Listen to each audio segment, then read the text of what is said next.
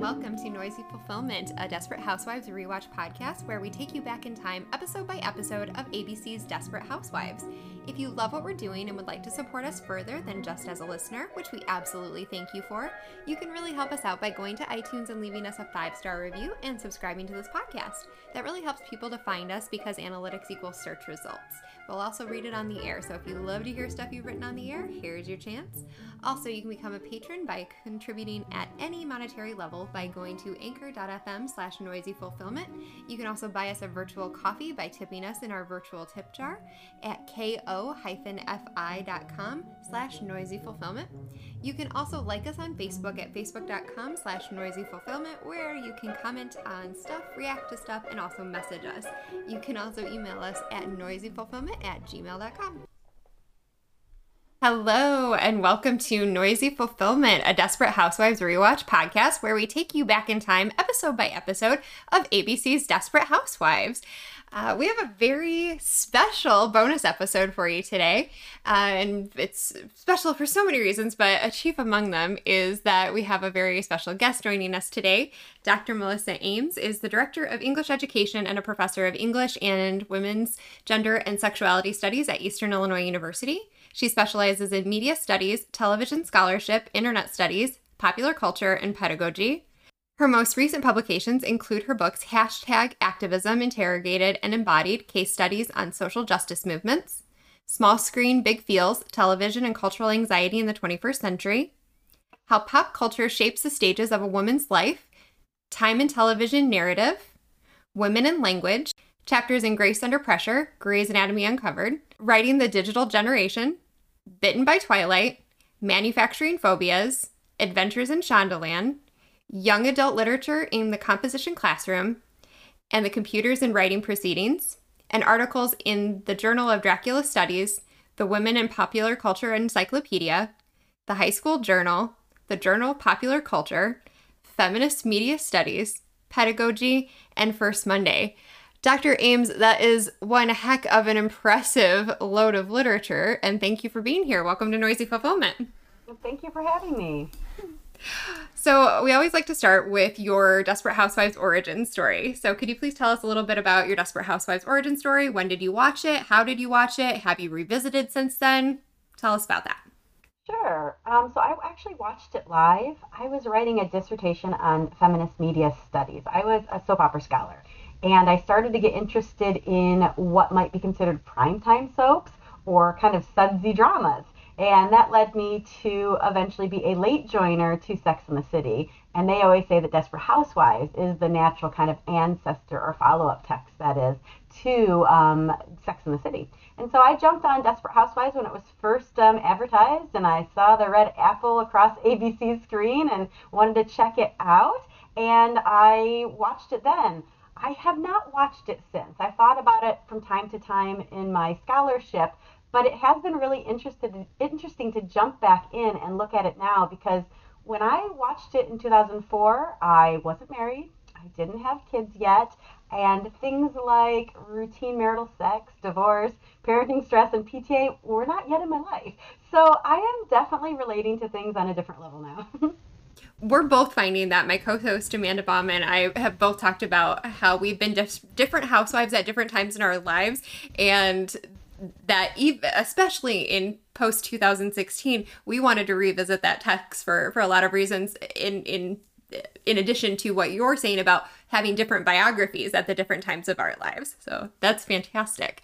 Um, so you said you haven't revisited it but you rewatched this episode I sure did, yes. You know, as a busy mom, really, really late at night, but I, I just found myself writing all these things and then looking back at them, and I just, yeah, it, it brought back a lot of fun memories. I can't wait to dig into this with you. And something that I haven't shared on this podcast is that you are, in many ways, the reason that this podcast even exists for it, it just, uh, you know, six degrees of separation. There's a lot going on there. Number one, you were my director at Eastern Illinois University, and you really opened my eyes to the ways in which my personal and professional uh, ideas can can merge and can be a career. And at 21, um, that really hadn't occurred to me that you can have you don't have to you can have a separation of those things but you can also bring those into conversation with one another. And so that i feel like inspired me later on in my life to to take different niche opportunities in education um, and popular culture. And um, being a that being a small screen scholar is actually a job that this is something that you can market and make make uh, into a profitable and uh, I'm going to take that again. Um, one of the things that you taught me is that being a screen a small screen scholar is a job. There is a way to actually monetize this and that you can like what you do even if it's outside of education. So that's that's another reason that this podcast exists because of you. And then is something that uh, listeners don't know yet. We weren't sure when we wanted to tell them. This podcast came out of a dream that I had. I had, I literally had a dream, almost a nightmare, um, that Dr. Ames and I were hosting a Desperate Housewives rewatch podcast, and I showed up to the podcast and I had nothing to say. I couldn't remember the episode, and she was so kind but disappointed in me because that's not how she taught me to uh, to to behave in my professional my professional or my personal commitments. Um, you always very much modeled what it meant to be prepared and for things to go wrong. And just in a in a very small of the many things that you've you've shown me later on in my career i think i was a third year teacher and i hosted a program uh, called career lunches in uh, in in the lunch hour of of our school day and other teachers would work would work on it with me. I was definitely the youngest. I was definitely the least tenured of all of us and it was so interesting to me a teacher that i really respect uh, something went terribly wrong and she emailed me while it was going terribly wrong and asked me what to do. And i thought to myself i'm like wow that is that you know how how incredibly heavy does that weigh on me uh, but I I just I remembered all of the things that you had taught me about your technology will fail. You your your students will come to class without having done the reading. These things will happen, and you have to be ready with a contingency plan. Um, it won't be enough to say, "Well, I didn't think about that." Uh, so just just another way that that you have inspired me and and that this podcast exists because of you. So I'm delighted that even though you're not co-hosting it with me, that you've uh, that you've taken on the the opportunity to come on and talk with us about Desperate Housewives because I enjoy our discussions immensely, and now everyone gets to enjoy them. Thank you so much for that high praise. I've just loved watching what you've done over the years, and I am so excited for the opportunities that you're taking on that I've never been delved into. So I know I told you that I have never been on a podcast before, so I feel like you're giving me this chance to dip my toes into a different area of po- uh, popular culture that I haven't had the courage to jump into. So I'm glad you're taking me along for the ride. And I've had the dream that I wasn't going to be prepared for this week, so it comes full circle. So I'm excited to dig into this with you. Um, one of the one of the questions that I had for you is that the frame of this episode is really about combat and fighting and battle, and whether it's explicit or implicit. While it has a lot for men, I think it is a product that was marketed for women. And roughly 80% of the episodes were written were directed by men, 70% of the episodes were written by men. And I think that we might get into a chicken versus an egg debate here, but how do we approach a text that is marketed for women 2004, removed from our own time, and is so male dominated. Yeah, definitely. I mean, these are all the things we're paying a lot of attention to right now with hashtags Oscar so white, right? I mean, mm. so we're mm. paying attention to who gets representation behind the scenes of our media and what is the impact. And I definitely you can't you can't watch Desperate Housewives, um, probably even back then, but certainly now looking back then and miss all of these female stereotypes that are in the episode. And they definitely show us these types of wives and moms and other classic tropes like the warring mother-in-law and wife, right? I mean, yes. so cyclical and we're so used to them that we don't even blink.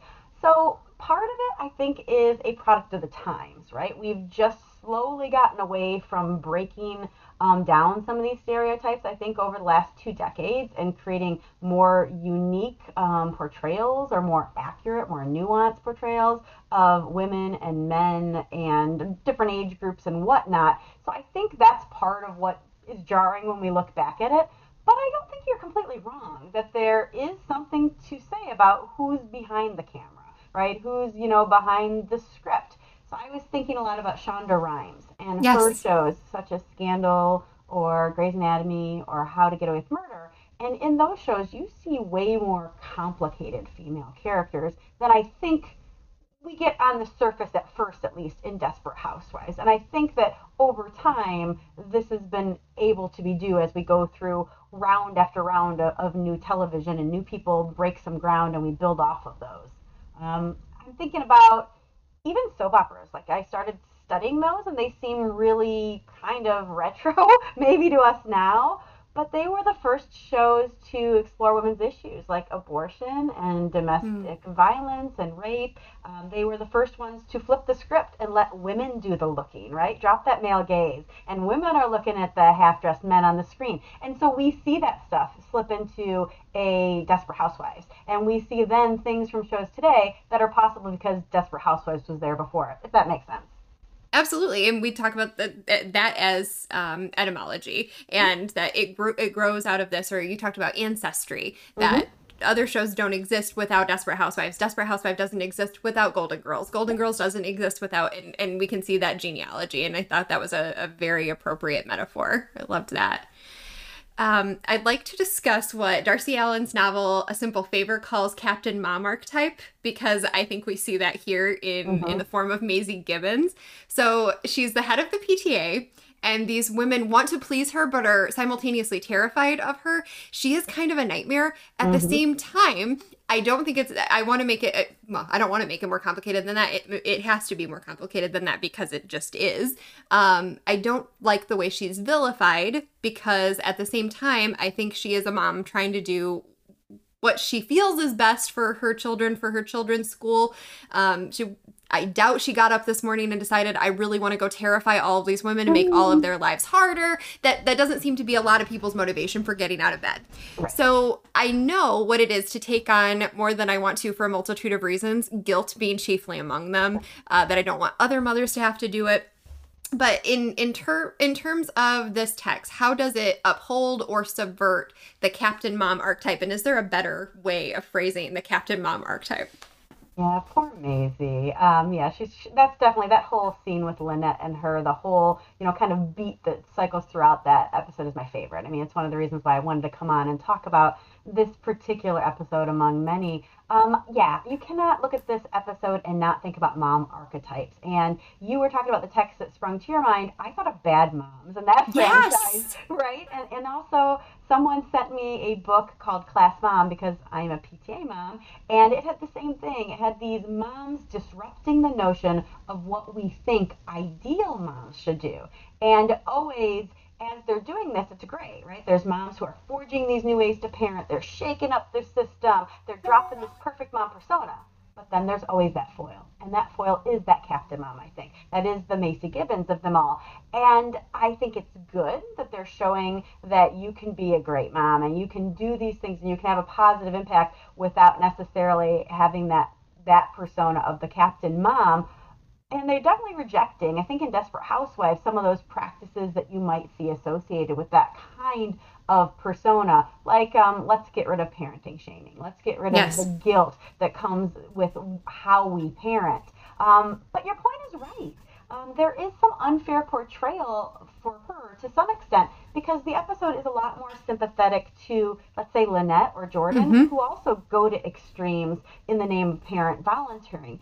So as I was thinking of this, I was thinking that there are these media pro- products that tell us that there are these fixed parenting types when really, and I think that you've been saying this as well, there we never exist in just one, right? We dip our toes and we mm-hmm. blend in this fluid way from from many of them. So I have certainly been a flaky Susan as a mom, a frazzled Lynette. I've been an OCD Bree. Um, and as much as I wanted to cringe a little bit while watching the episode, I'm sure I've been Captain Mom Maisy before. Um, I'm on my second year as a PTA president and my fifth year as a classroom volunteer. So I have been up to my neck in children's activities, right? For school, for dance, um, running their social lives. And I'm sure I'm embarrassed to admit it that I've had a moment where I thought like her in, in my head. I, I've never shamed another mother, but I'm sure there's a moment where I thought, why isn't someone else pulling the rope or doing the heavy sure. lifting if we use her lines from the episode? Um, just probably out of desperation to want to spread out my own work. Absolutely. And i think another piece of that that gets complicated for me and i don't believe i have this in my notes but it just it came to it, and this is what i hope would happen is that as we talk we think about something else.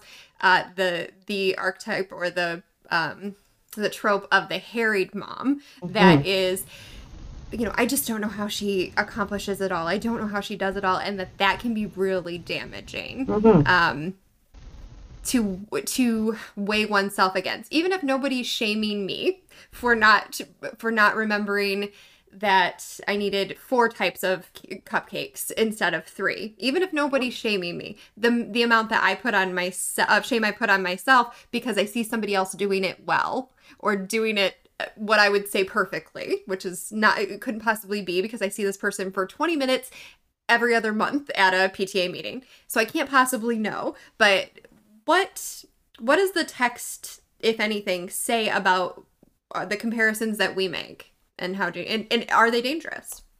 Yeah, definitely. I think that actually in some ways the show is ahead of its time or predicting what we're experiencing now with social media especially. So mm. as I was watching this, I was thinking a lot of this comparison culture that we have. Um, that we can post all the great things that we do as parents, right? You know, here is this wonderful cake that I baked and it now looks like a fairy princess. It is the best cake I've ever made, and I put it on Facebook. I've only done that once in my 10 years of parenting, right? So I do these things that, that make it look like our lives are a little bit more tidy than they are. And of course, we know that that is a problem with um, social media.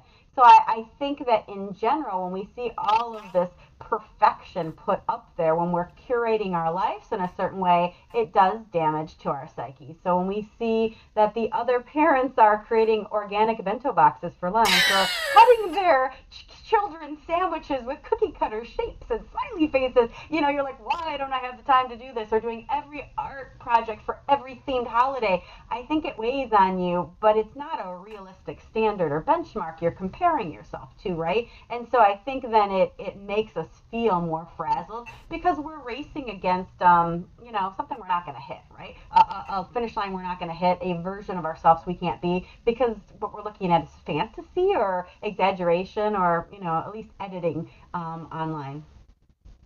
I really, I really tapped into that idea of the Instagram mom or the the like oh you know things are going perfectly look at all the cupcakes i remember my daughter's fourth birthday the most liked post that i had in the in the year of my daughter's fourth birthday was um, the ruined cupcakes i had gotten cupcakes for my daughter's birthday and i left them on the on the counter and and she oh do you that that that means something to me i'm sorry to say um she grabbed the box and she like shook the box and the cupcakes were very fragile and i opened it and i just started crying. Um, and so I, po- but I posted it. Mm-hmm. I posted it. I don't think I posted it to say, you know what, shit happens to me too. Mm-hmm. I think I was looking for sympathy and yeah. I was looking for I was looking for validation. Um, and and the way I knew that that is totally true about me is that Judge Rosemary Aquilina uh, commented under my post and said it gave me a, an explanation uh, to give to my daughter that would make it all better, and I felt better, and that was deeply bad, uh, validating. But at the same time, it it told me something about myself that that I you know I I wasn't looking I wasn't looking for but it was good to examine and it was good to confront.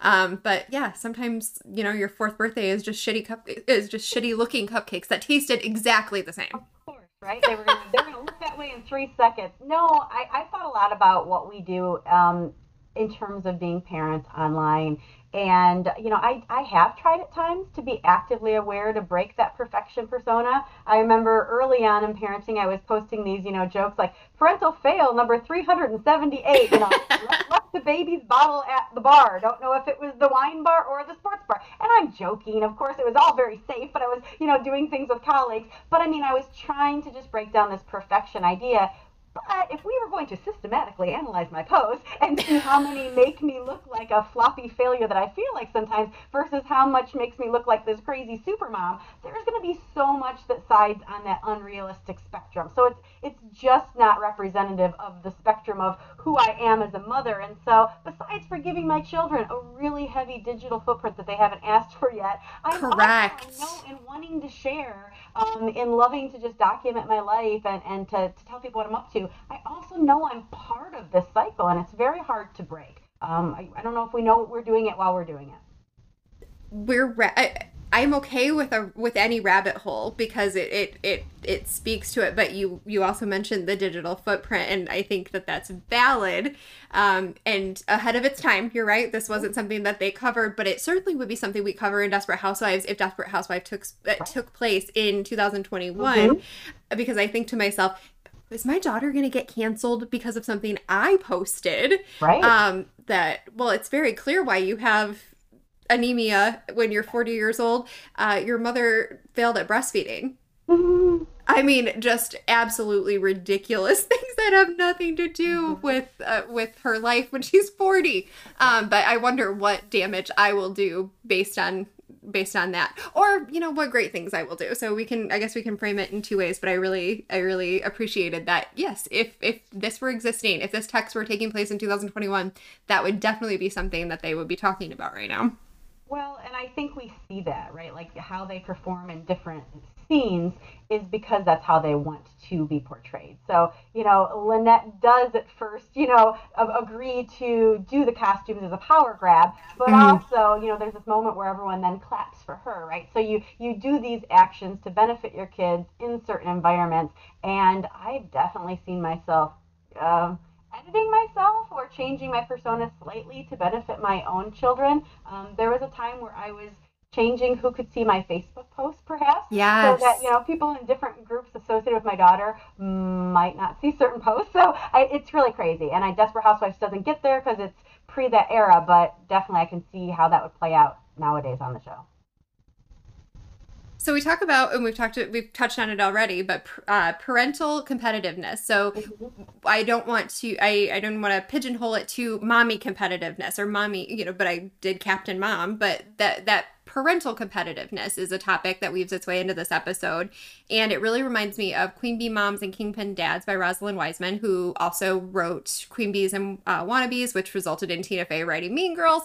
Um, just that that ancestry, that genealogy. So, what are your thoughts on the rules of competition and creating desperation for Lynette and other parents? We kind of touched on it, but is there is there somewhere else that we should talk about?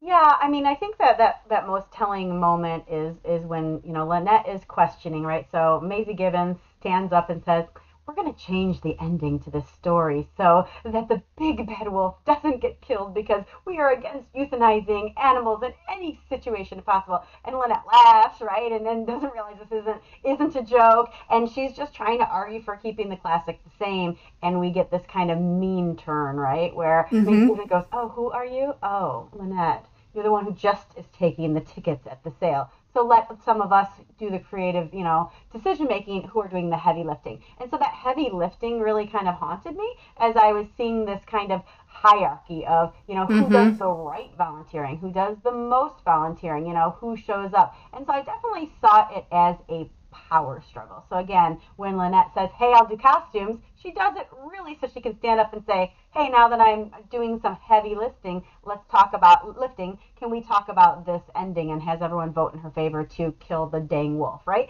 So I, I do think that there's competitiveness, but for her character, I don't think she would have come in wanting to be the boss of the room.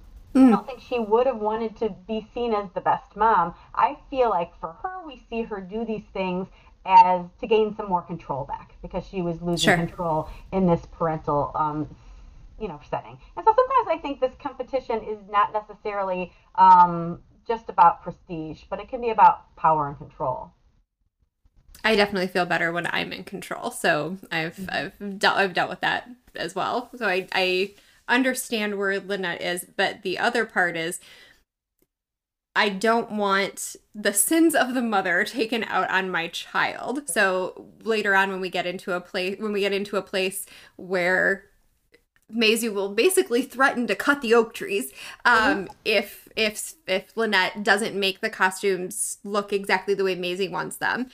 I I have to say the level of desperation I would go to to make sure that my daughter's part doesn't get caught because of me. Mm-hmm. Um, what I would do to make sure that, that happens would probably reveal things about me that I'm not not happy with or not I, I they would not I would not be living my best life in the moments that those are revealed. No, I, I, I definitely agree. I think that we would compromise some of the things we won't want to say we compromise in order for our kids to get what we want our kids to have. Yeah. Um, the other line that I, that kind of dealt with this competitiveness was when um, Lynette is talking about the alpha moms right? She's mm. saying, you know, she finally explodes at the end of that kind of storyline arc, and she's like, "Let's take this outside. You know, this is just ridiculous. Do we we want to deal with this alpha mom crap until our kids graduate?" And so I loved at least addressing that that sure. there are are these mom power struggles and these moms who want to take up so much space or take control, and I, I liked her trying to disrupt that and not make it cyclical because I could see how that does plague some probably moms and dads for the rest of their parenting because they they get stuck against these big personalities and, and don't know how to intervene.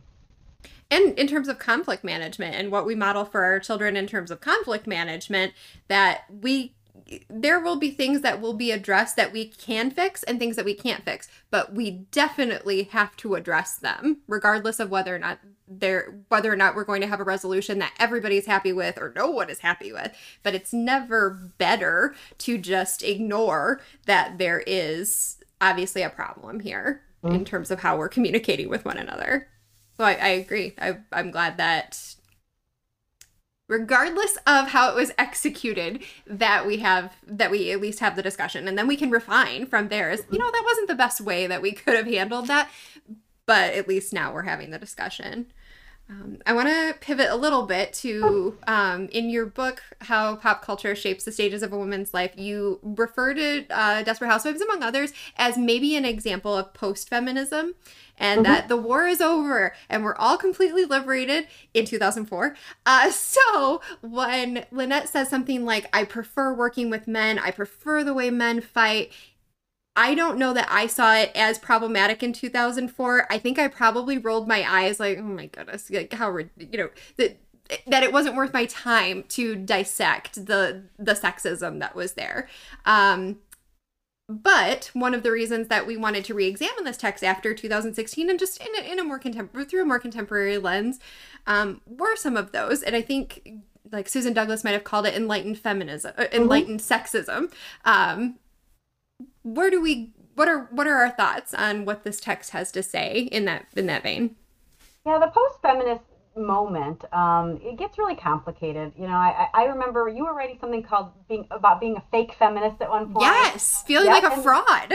Yes, no, and, and I have felt that way too. And I'm a feminist media scholar. I mean, uh, Roxane Gay calls it, you know, bad feminism. So this idea that there's this kind of, you know, perfect or this thing that is feminism that is you know just this entity. Um, the post-feminist mo- movement you know complicates that i think but also it, it shows us that certain things aren't in opposition of one or another right? There isn't feminist and fem- feminine right? So it starts to kind of you know complicate that not everyone has to want a certain thing.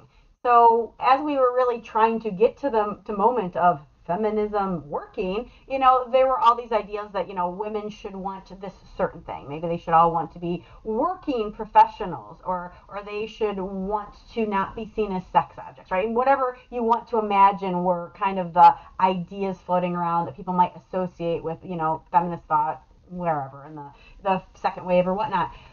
What we see in the show that could be post-feminist is that we definitely see that these characters taking on roles that say, no, that's not what makes me happy. And this post-feminist mindset is you do you in a certain yeah. way, right? So right. if Bree finds her fulfillment in being what we might think is more retro, you know, the you know the kind of classic housewife, then the show is endorsing that, right? That path. Um, Gabrielle is, is more of the kind of the, the classic, you know, a female icon, you know, you know, more in touch with her sexuality, you know, focus on appearance, uh, material items to some degree. Again, the show really isn't critical of that either. So we get all these different ways to be a woman, and the show isn't telling you that one is feminist or not feminist in some way. Uh, we definitely aren't seeing this kind of, you know, post feminism backlash that we have seen in other texts that we could talk about. Um, as far as Lynette's comment about how men and women fight differently,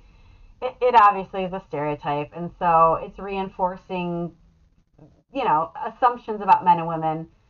But I paused too because I do think that even 15, you know, 20 years later, we're still socialized into those roles. We're socialized so that men are more comfortable um, with direct combat and conflict, whereas women are more likely to bite their tongue or be told they should, that they should problem solve in a different way, that their strategies for interpersonal communication are often different. And they've had studies that, that track this. So I, I think there's truth to it but not because of any innateness, right? Not because we come out of the you know womb with womb money. genetic matter that makes us do these things, but rather it's things like our pop culture, like this, that mm-hmm. help reinforce that women should problem solve one way and men should problem solve a different way. And I wonder how much of that is uh, back to the chicken and egg debate, I suppose, but how much of this text was written by men, how much of it was directed by men and wanted to see it in a certain way, and is there a part of the the male gaze that figured into this that men think it's hot when we fight, that there's something that that there's also something power and structurally about having women fighting one another so that maybe we're distracted and we're not going to fight the hierarchy and we're not going to mm. fight we're not going to fight other things that might benefit uh, that might benefit us to unify regardless of uh, of differences that we may have we benefit from bringing down structures that will keep women out yeah I, susan douglas has this comment about how you know, she never wants to imagine there's this, this cabal of a few white angry men in the background, you know, with the strategy to do these things that turn out bad for us um, on the screens. So I think if nothing else, what often we get is sloppy storytelling. Where okay. we tell the tale we've heard before. We use the character type we've used before. Um, and some of that makes it easier for writers, but some of that makes it easier for us consumers, right? We are very comfortable with predictable text, predictable narratives, predictable characters. And so some of this, I don't think obviously is intentional. Um, I think it's, it's cyclical and it, it's historical and it's baggage we haven't dropped. But I do think if we were to be watching this particular show against a show made within the last five years, we would see some differences. Well, I'm really glad you said that because one of the ways in which we try to bring this text into conversations with others is that we examined season one of The Handmaid's Tale, a mm. text from 2017, obviously has precursors uh, to Margaret Atwood, but something that is produced and written and directed in 2017 really flipped the script and that it was more of an 80-20 with uh, 80% of the writers being female and 80% of the directors being female. It is also 10 episodes as opposed to 24 so we look at the ways in which storytelling has changed in in that amount of time. But uh, i'll be that was that was a way that we tried to make that comparison is at the same time apples and oranges totally mm-hmm. different genres um but we uh, but one of the the ways in which we talked about it was I have sometimes been embarrassed to admit that Desperate Housewives is one of my favorite shows. It's one of the shows that I couldn't miss on Sunday nights. Mm. Um, it was we, we call it the the the island of misfit toys where I couldn't stream it yet. So if you missed an episode, you mm-hmm. had to mm-hmm. just watch the next episode and hope you'd be okay. And you maybe get a rerun in six months because it was also after traditional VCR taping. Mm-hmm. of something. So we we talked about the way in which we re, that we re-examine that text now is that it it didn't it doesn't empower me all the time to be watching Desperate Housewives. It doesn't make me comfortable all the time to be watching Desperate Housewives. Whereas when I'm watching Handmaid's Tale, sometimes I'm just depressed. Mm-hmm. Um, but it feels cathartic. It feels like I'm growing. It feels like I'm moving somewhere. And Desperate Housewives did not feel that way. What are the way? what one of the ways that I've approached that is that it's just a, a just a different change in time, but also um, eating my vegetables. That we, mm-hmm. I think we talked about that in in in our relationship uh, earlier. Is that everything bad is good for you? Mm-hmm. Uh, that there actually is value to video games. There is value uh, to some of these texts that can be problematic.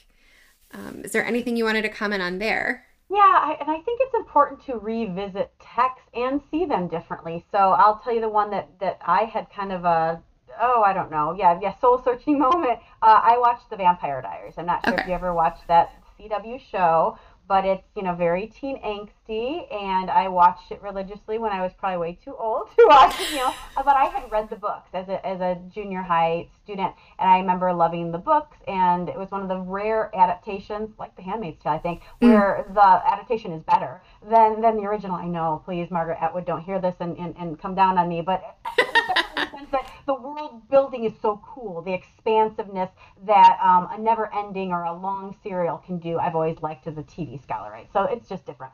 Um, but, anyways, I rewatched the Vampire Diaries and the love triangles and the misogyny mm. and the, the kind of abusive relationships that are on display there oh my goodness, right? Like I, I, don't think I'd want my children watching that show today. And I wonder what it says to me that I was a feminist media scholar and I could be in love with the characters and the relationships that I was. And even mm. as I was watching it, I could still feel a little that, right? Like I mean that that love of the characters that were really problematic and those relationships that were toxic mm. um, was still deep in my soul, even if my intellectual mind could be there going, oh, uh-uh and so what I did is I, I did an, a study on it and I looked at tweets of people watching it and I was fascinated by the people who were rewatching it like me. And mm. what they were saying, the show had an impact on the way they approach relationships mm. or the way they're looking back at on now and, and disliking in different ways. So I, I think this is just um, very interesting that, yeah, we are always going to go back to text at different stages of our lives and see different things, and, and, and that's okay and almost almost approaching it that this was a guilty pleasure. I am embarrassed at, at some ple- in, in some pieces that are so problematic, but I feel I feel that you are also correct about I watched this at a developmental time and what that might have meant for relationships, toxicity uh, that I was either willing to accept or willing or uh, felt empowered to reject. And I think both played in there. I think we've talked about that. Oh, um, also with Fifty Shades of Grey, with Twilight, um, some very problematic, um, very problematic texts that have been well received by women. Mm-hmm that didn't mean that they didn't have any value, but it did take some soul. You're right. Soul searching was the best way to put that. I think is some soul searching. Well, and I think you're right about seeing what the nutrition that's within there too. I mean, mm. this was a show uh, with a huge female cast. It was mostly female actresses at the center stage that were showing us different ways of, of being a woman. They were showing women not having it all together, and so yes, of course, you know, by nature of the the genre, it was it does some of these things, and it, it you know it misses the mark for us as you know viewers at 2021. But for its time, it was doing some good on the air, and I, I don't I don't think we want to ignore that too. We can look back at Sex in the City and find a couple moments that make us you know cringe too. But for its time, it was earth shattering, and so I think we do have to keep context in mind. I agree. Um, the next one we wanted to talk about was fear, and I think that mm-hmm. Desperate Housewives really does talk a lot about fear and the the multiple fears of different housewives. Um, Susan worries that she's not enough to attract another partner. Um, Lynette and Jordana are both afraid that they won't be enough, and so they resort to taking drugs to get the costumes done and the sets painted. So, in what text does it, in what ways does this text speak to enoughness? Yeah, when you had mentioned post feminism earlier, it made me think of that classic question about whether women can have it all, mm. right? And so in the 80s, when there was this major shift and, and women were heading out into the fields and, and there were more dual families with, you know, both people working, you know, we, we saw a lot of people struggling and there was a lot of claims that women can't have it all. You can't have that professional goal and, you know, be the perfect wife and mother. And I see this show as kind of being an echo of that or playing with that debate, you know, you know, 20 years in the making. So in a good way, it's better than what we see in the 80s. So I think I had mentioned this a minute ago. Um, right when that was happening, there was a bunch of backlash, feminist backlash shows mm. that you wouldn't even think are that. But when you look at the trend, you're like, oh, that is kind of enlightening. So right when women were infiltrating the workforce on our screens at home, we had all of these male-dominated kind of dad narratives. So mm. my two dads, uh, who's the boss, right? All of these Mr. Mom types are suddenly on our screens like, hey, women, you wanted that? Look who's doing really good in your place. And so even though they weren't overtly shaming moms, they were erasing moms from the picture, which I think can be seen mm. as a backlash.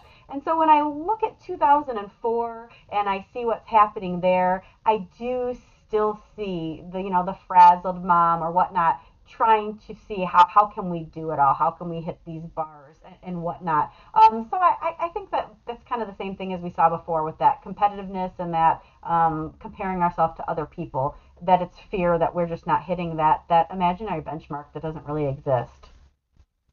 So I'm reminded of a piece in both Tina Fey's memoir and Sheryl uh, Sandberg's memoir um, that the most offensive question you can ask a woman is not how much do you weigh, uh, it's how you know how are you managing it all? How do you do it all? Um, and Tina Fey said, and under the under the surface, what I hear when I when I hear that when I hear that, what I think they're saying is, what are you fucking up? What is mm-hmm. it that you're not doing right? Because the, you mu- there must be something. Um, and Sheryl Sandberg answering the question with, I don't. I don't do it all and I don't get it all right. And that this is the mess. When I look at something like a, a, a potentially problematic relationship, but I love watching it, I think about Susan and Julie. Mm-hmm. Oh, and yeah. their level of openness and when i watched I've, I've said that this is a way that i view this differently at different at different pieces at different stages of my life. When i was 14 and i watched that i thought it was fantastic. What does this text say about that? Does it in, does it endorse? Does it sub i guess does it adhere? Does it subvert? Well as far as the how, how can you do it all? And isn't there there's a book and a movie like i don't know how she does it right? Yes. you know that, that that's just it's been there forever. I think it, i think two things um, happen. I think I think that's interesting. I had not really heard those quotes about people saying there's an assumption that you must be dropping balls because I can definitely see that. But I also have heard that said in a way that that is showing the other person's like they're they're feeling like oh my god why can't I do what I'm mm. seeing that you do. So sometimes I don't see it as malicious, but as you know like self doubt or, or self deprecation when when that comment comes out so I think it could be a little bit of both. And like you, trying to, to respond in positive ways, um, you know, I, have often just joked, I'm like, well, not well, or I don't sleep, or don't model after me. I've had I've had new students like you that are like, tell me, tell me, Dr. Ames, how do you how do you do this, and what are your personal mental health best strategy? And I'm like, uh, don't don't listen to me, like, because I haven't figured it out yet. And so I, I I like to tell people that I don't think I'm doing it well, and that no, you shouldn't stay up to 4 a.m. to do the point shoes and write your article and grade papers. like that's not healthy. So I do a lot of things that will catch up with me. Um, I love the, the, the relationships on this show with the, the kids and the Julie Susan one has always struck me too. And now that I'm a mom, I was I was watching that, and there's not as many moments between them in this particular episode. Mm. But I love, you know, when Susan's trying to get Julie to, you know, go into the rehab center, and here's another non-PC moment, right? Julie's like, well, how do I get around? And and and Susan's like, well, just try to be bulimic or something. Pretend to be bulimic. Just get Oh gosh. Oh, so not PC. But I love, you know, that after the scene is over, you know, Julie goes, Mom, when this is all done, let's talk about your parenting skills. And it's a joke, but also, you know, it speaks to this moment that we know we're, we're, we're going to miss the mark. We're going to mess up. And it's fun that they have this relationship that makes it not seem like this ultimate horrible parental failure, that they can have this communication about missteps and whatnot. I, I agree. There's.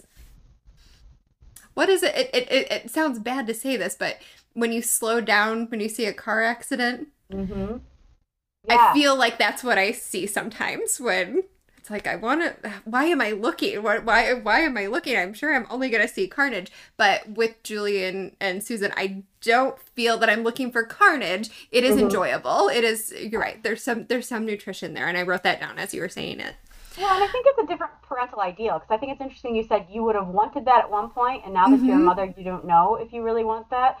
So, and this idea of how much we want to share. I don't know if I've ever, ever told you this, but I write my daughters monthly emails. I do, and I love so it. I tell them so much about what they're doing, and sometimes it's just informational or about what's going on in the world. And I try to tell them a little bit about me bit by bit and give them advice because I'm morbid and think I'm going to die before they're 16 all the time. you know, you know, random car accident. Um, but I I try to get brave and put things in these emails that maybe I wouldn't want to say when they're teenagers, but right now they seem far off from it that I would want to share this story about, you know, love and, and sex or, you know, mm-hmm. whatever. Mm-hmm. The first time you get drunk and you shouldn't have. Um, and then I'm like, but once they're out there, you know, and I put that out there, I can't grab that email back. So it's this constant um, weighing of, you know, what do you share with your your kids and and and will you feel the same way about how much you want to share at different points of their lives?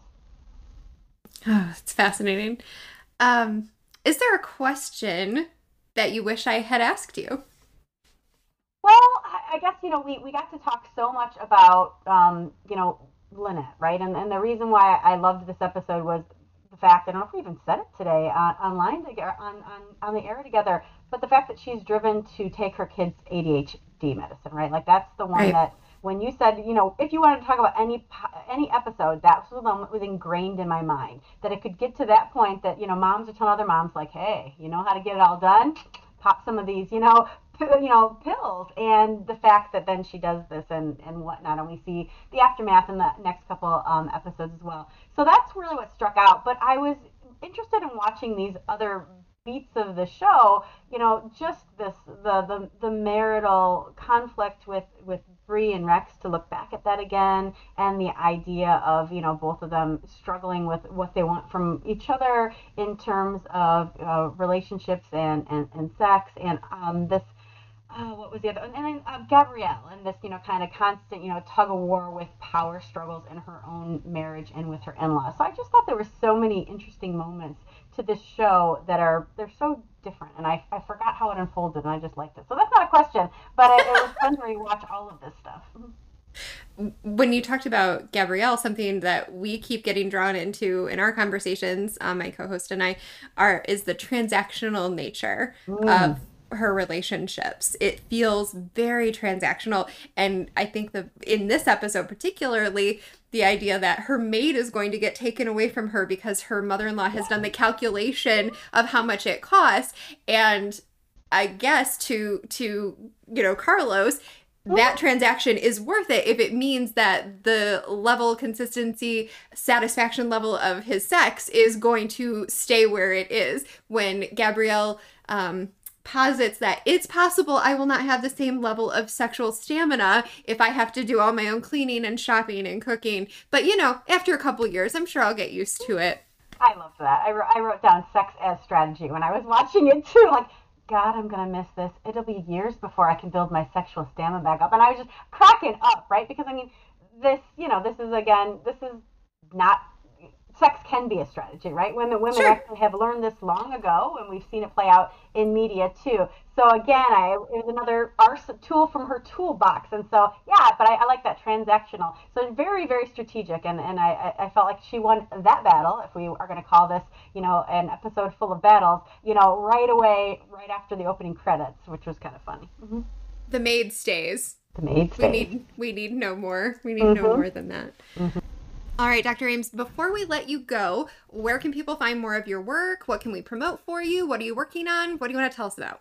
Um, so, if you want to kind of look back on some of the themes that I've written about that are present in what we talked about today, um, they can Google Small Screen Scholar, and that's a blog that I kept up for a few years that would have, you know, kind of informal essays written about shows like Desperate Housewives Scandal, Grey's Anatomy. So if, if you like women's TV and you just kind of want to see the themes I've written on, that's just an easy way to kind of skim through and see if one of your favorite shows is talked about. And it's not all about women. I, I write about post 9/11 TV and shows I've just loved like Lost. So it's kind of all over the place. Um, right now, I've switched gears a little bit and I'm more of a social media scholar. And so I have an edited collection with Christy McDuffie coming out um, sometime next year that's on hashtag activism.